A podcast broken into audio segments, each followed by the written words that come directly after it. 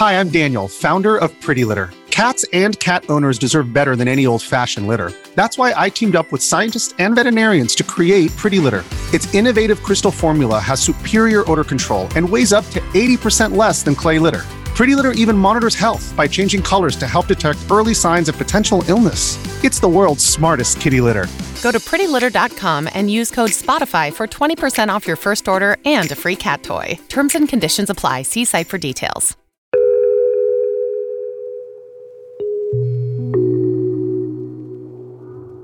Hello and welcome to Minigame, a podcast about video game stories and why we love them. I'm Michael Ferris. More than any other game in recent memory, Death Stranding was a game that was entrenched in mystery. We only had vague trailers and game designer Hideo Kojima's Twitter account to piece together what exactly this game was going to be. All we knew was that the game featured a cast of Hollywood actors and directors the story was about connecting people in a post apocalypse, and that Kojima insisted that Death Stranding was the invention of a new genre of game, a so called Strand game. Now that I've gotten my hands on the game, I found it's not as mysterious or confusing as it was originally marketed, but that does not mean that the game is not interesting or unique.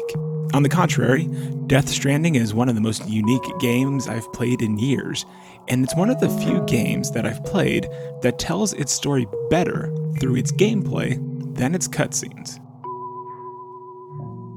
It's easy to get lost in the weirdness and jargon of the world of Death Stranding.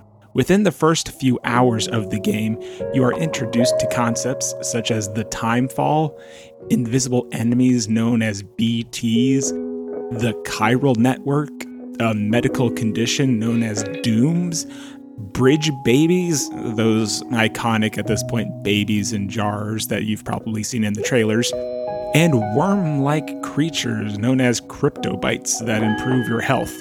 It's a lot to take in at once. Especially since all of the characters have stupidly literal names, such as Dead Man, who's a mortician, Fragile, a woman with a broken body, Heartman, a man whose heart stops every 20 minutes, and the president's daughter, whose name is, and I swear this is true, Samantha America Strand. It's completely ridiculous. It doesn't help that every character also talks like this. I think they're gone. what the hell? Didn't mean to grab you so hard. Tears chiral allergy. So, you have dooms, like me. I've got the extinction factor, but I think you got me beat. What's your level?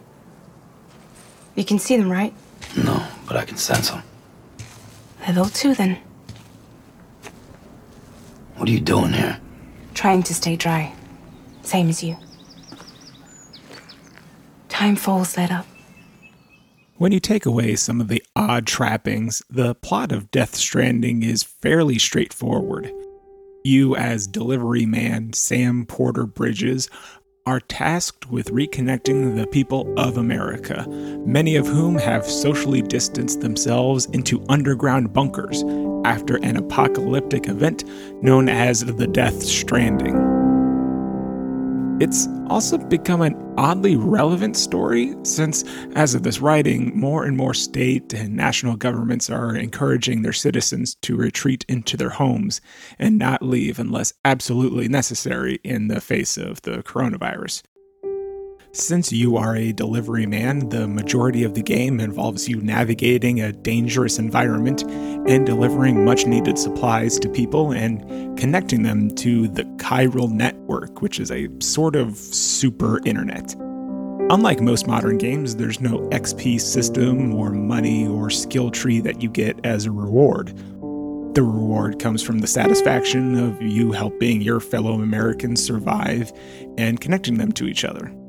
I found myself taking on side quests not to get any sort of reward, but to give people the things they need, such as deliveries of DVDs and pizzas. As is, Death Stranding is a unique, if somewhat unexciting, action adventure game. But what made Death Stranding truly unique and tells the true story of the game is its unique approach to multiplayer, of all things. When you connect a section of the world to the chiral network, you're able to see various echoes of other players' actions. For example, early in the game, I was venturing into a particularly difficult part of the terrain when climbing a mountain. I found myself slipping and falling all the time, which damaged the cargo I was tasked with delivering. Looking around, I saw grappling hooks and ladders that other players have left behind for others to use. You can see the PSN name for the player who left behind that piece of equipment and give them a Facebook style like to let the player know that you appreciate their help. Death Stranding is all about this sort of anonymous kindness for each other. You see cargo that other players have lost in their travels, and you can complete the deliveries for them. You can also press in the touchpad button on the PS4 controller to shout into the void to ask if anybody is near you. And if other players are nearby, you see a little ghostly apparition of their presence. And every time you make a delivery in the game, you do not meet the receiver face to face.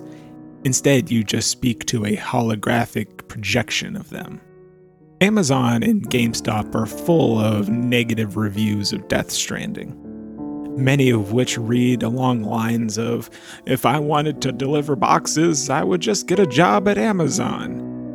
Uh, but while playing Death Stranding, I kept thinking about the unofficial motto of the United States Post Office, which reads, quote, Neither snow, nor rain, nor heat, nor gloom of night stays these couriers from the swift completion of their appointed rounds.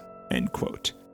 Yes, Death Stranding is a game in which you deliver packages to people. But like with postal workers and other thankless jobs, the reward comes from the work itself, because that work needs to be done. And it's often the mundane that keeps us connected and makes life feel just a little bit more normal. Thank you very much for listening. Executive producer of the Lore Party Podcast Network is Abu Zafar.